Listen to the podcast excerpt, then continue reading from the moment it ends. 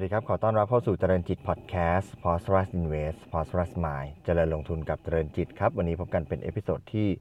260 นะครับ ก็ตัววันพุธที่ผ่านมานะครับ ตลาดหุ้นไทยก็เป็นวันหนึ่งที่มีการปรับตัวเพิ่มขึ้นดีนะครับตลอดทั้งวันตลาดหุ้นปรับตัวเพิ่มขึ้นรับรับข่าวดีในเรื่องของการผ่านมาตรการกระตุ้นเศรษฐกิจ ผ่านนโยบายการคลังของทางฝั่งสหรัฐนะครับ ก็ มีการผ่านตัวมาตรการกระตุ้นมูลค่า 2 ล้านล้านเหรียญสหรัฐนะครับจะเข้ามากระตุ้นในส่วนของนโยบายการคลังต่อเนื่องจากนโยบายการเงินที่เฟด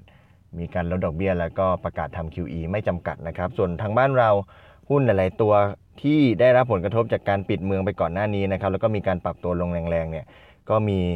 การปรับรีบาวขึ้นนะครับ ยกตัวอย่างเช่นหุ้นตัว Home Pro นะครับตัว CRC นะครับตัว CPN นะครับเหล่านี้เป็นหุ้นที่มีการปรับตัวลดลงหลังจากเจอเรื่องของการปิดเมืองไปนะครับ นอกจากนี้ก็รวมถึงหุ้น เช่นดูโฮม OSP นะครับหรือว่าตัว CBG แม้ว่าจะไม่ได้ถึงกับแรงมาก แต่ว่าก็ถือว่ามีการฟื้นตัวขึ้นในขณะที่หุ้นกลุ่มพลังงานก็ถือว่าเป็นตัวนำตลาดในบ้านเราเมื่อวานเช่นกันนะครับ ทั้งปตท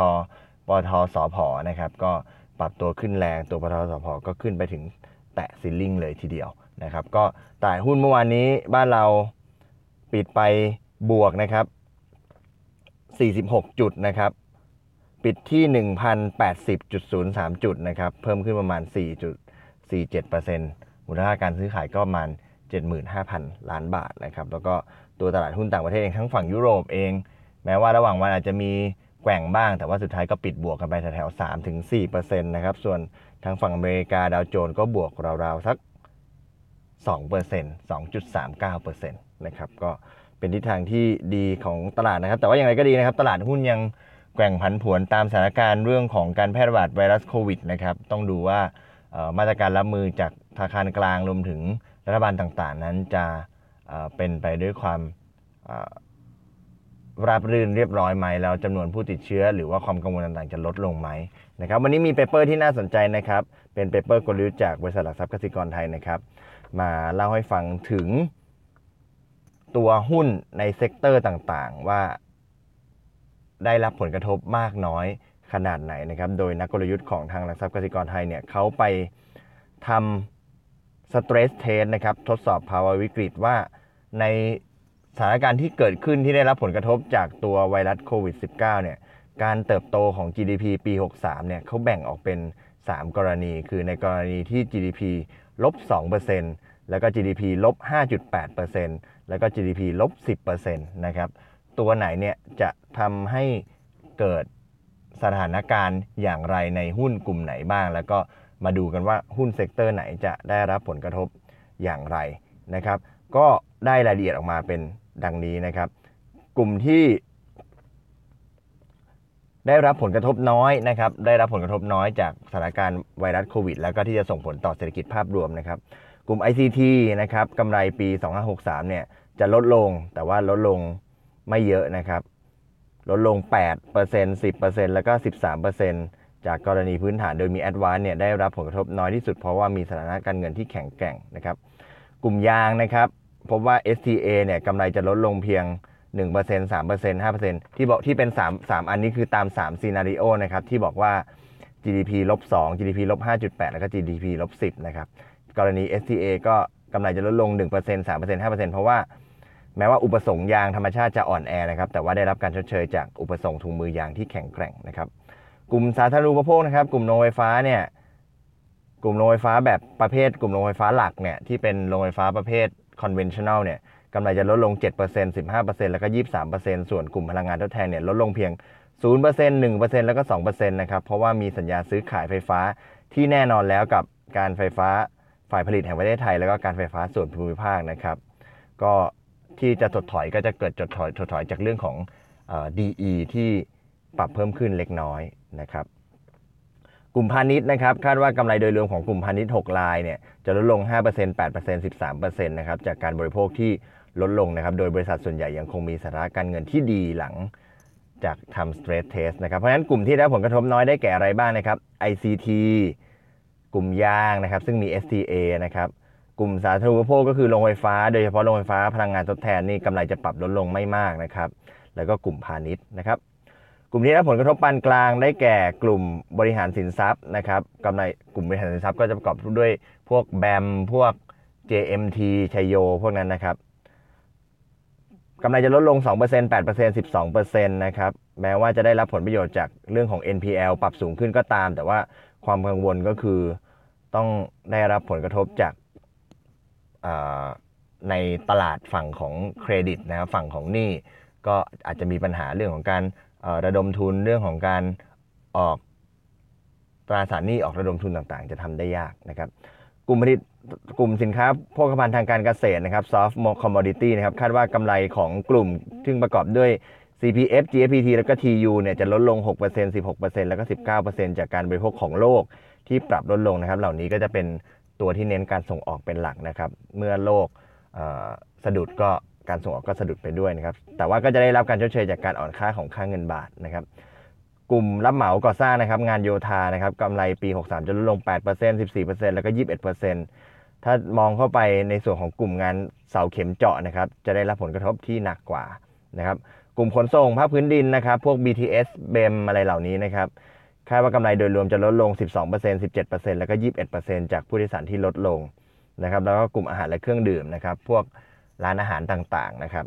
กำไรจะลดลง 10% 22%แล้วก็ 37%โดยในกลุ่มนี้เนี่ยก็จะไม่ได้มีปัญหาเรื่องของเครดิตเรื่องของหนี้สินอะไรนะครับ ก็ยังพอไปได้อยู่ กลุ่มที่กระทบมากนะครับ กลุ่มที่กระทบมากนะครับ ได้แก่กลุ่มอิเล็กทรอนิกส์นะครับกำไรปรับลดลง 6% 31%แล้วก็ 63%จากอุปสงค์โลกที่ลดลงนะครับ ตอนนี้ก็ทั่วโลกก็เจอปัญหา supply disruption นะครับ การห่วงโซ่อุปทานต่างๆ นั้นก็สะดุดลงนะครับ เพราะฉะนั้น กลุ่มอิเล็กทรอนิกส์ของเราที่เน้นส่งออกไปต่างประเทศก็ได้รับผลกระทบเช่นเดียวกันนะครับ กลุ่มพลังงานและปิโตรเคมีคาดกำไรจะลดลง 7% 18%แล้วก็ 35%นะครับจากจากราคาน้ำมันค่าการกัด แล้วก็ส่วนต่างปิโตรเคมีที่ลดลง อันนี้ไม่ใช่แค่เรื่องโควิดนะครับก็เป็นเรื่องของสงครามราคาน้ำมันด้วยนะครับ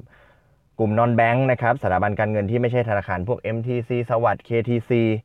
พวกนี้นะครับ ค่ากำไรปี 63 จะลดลง 20% 39% 73%แต่ว่า DE ratio ก็ยังต่ำกว่าสัญญาเงินกู้หรือว่า debt covenant นะครับ ก็ก็คือจะลดลงในส่วนของกำไร แต่ว่าภาพรวมก็ยังไม่ได้ก็ก็ก็ได้รับผลกระทบเยอะแหละ แต่ว่าก็ยังไม่ถึงกับ DE ต่ำ DE จะไม่พุ่งขึ้นไปเกินกว่า debt covenant นะครับในส่วนของกลุ่มการแพทย์คาดว่ากำไรจะลดลง 0% 24% 15%ตาม 3 ซีนารีโอนะครับ เนื่องจากผู้ป่วย ที่จ่ายด้วยเงินสดก็จะลดลงนะครับ กลุ่มกองทุนรวมโครงสร้างพื้นฐานหรือว่ากองทรัสเพื่อสังหาริมทรัพย์ รูปแบบอาคารสำนักงานนะครับ ก็กำไรจะลดลง 19% 33% 35%นะครับ โดยกลุ่มออฟฟิศเนี่ยได้รับผลกระทบมากที่สุด แต่ว่ายังไม่เห็นการถดถอยทางการเงินที่มีนัยสำคัญนะครับ กลุ่มอสังหาริมทรัพย์กลุ่มอสังหาริมทรัพย์นะครับ คาดว่ากำไรจะลดลง 13% 23% 42%แต่มองว่าอัตราส่วนหนี้ที่มีต่อภาระที่มีภาระดอกเบี้ย ต่อเงินทุนสุทธิเนี่ยหรือว่า net IBDE ratio เนี่ยยังอยู่ในระดับที่บริหารจัดการได้นะครับ แล้วก็กลุ่มอสังหาเพื่อการพาณิชย์หรือว่า CPN นะครับ จะกำไรจะลดลง 20% 28% 36%ก็แม้ว่า CPN จะเป็นหนึ่งในบริษัทที่รับผลกระทบมากที่สุดนะครับ แต่ว่าบริษัทก็ยังมีสถานะทางการเงินที่แข็งแกร่งนะครับ กลุ่มที่ได้ผลกระทบมากที่สุดนะครับ ได้แก่กลุ่มธนาคารนะครับ คาดว่ากำไรจะลดลง 49% 134% 243%จาก NPL ratio ที่เพิ่มสูงขึ้นนะครับแล้วก็การเติบโตของสินเชื่อที่ปรับลดลงอย่างมีนัยสำคัญนะครับ แต่ก็ดีนะครับอัตราส่วนเงินกองทุนส่วนของเจ้าของชั้นที่1นะครับของธนาคารทุกแห่งยังอยู่ในระดับที่ดีนะครับในส่วนของกลุ่มการบินและการท่องเที่ยวนะครับคาดว่ากำไรจะลดลง26% 142%แล้วก็ 234%นะครับจากจำนวนนักท่องเที่ยวที่ลดลงโดยนักวิเคราะห์กังวลสถานการณ์เงินของการบินไทยมากที่สุดนะครับ แต่ก็เชื่อว่า Air Asia นะครับ AA AAV แล้วก็ BA แล้วก็กลุ่มโรงแรมทั้งหมดจะผ่านวิกฤตนี้ไปได้ และสามารถสามารถชำระหนี้สินในปี 63 ได้นะครับทบทวนอีกครั้งนะครับ กลุ่มที่รับผลกระทบน้อยนะครับเผื่อนักลงทุนไปเลือกดูหุ้นในกลุ่มที่น่าสนใจนะครับ AT ACT ICT นะครับขออภัยกลุ่ม ICT นะครับก็มี Advance เป็นตัวหลักนะครับ กลุ่มถึงมือยางนะครับ STA นะครับ กลุ่มสาธารณูปโภคนะครับ ทั้งโรงไฟฟ้าหลักแล้วก็โรงไฟฟ้าพลังงานทดแทนนะครับ แล้วก็กลุ่ม พาณิชย์นะครับ ก็กำไรจะลดลงเล็กน้อยนะครับ ก็เป็นตัวที่นักลงทุนลองไปพิจารณาเลือกกันได้นะครับ ส่งท้ายนะครับนักวิเคราะห์คาดว่าเป้าหมายของเซต 12 เดือนปรับลดลงเป็น 1,370 จุดนะครับ โดยที่ถ้าสามารถควบคุมการแพร่ระบาดได้นะครับ ก็จะมีการปรับตัวขึ้นไปที่ระดับ 1,230 จุดนะครับ ล่าสุดนี้ดัชนีอยู่ที่ 1,080 จุดนะครับ ก็ เชื่อว่าน่าจะเป็นประโยชน์กับนักลงทุนในการเอาไปพิจารณาเลือกลงทุนในหุ้น sector ต่างๆนะครับ ที่จะสามารถผ่านสภาวะ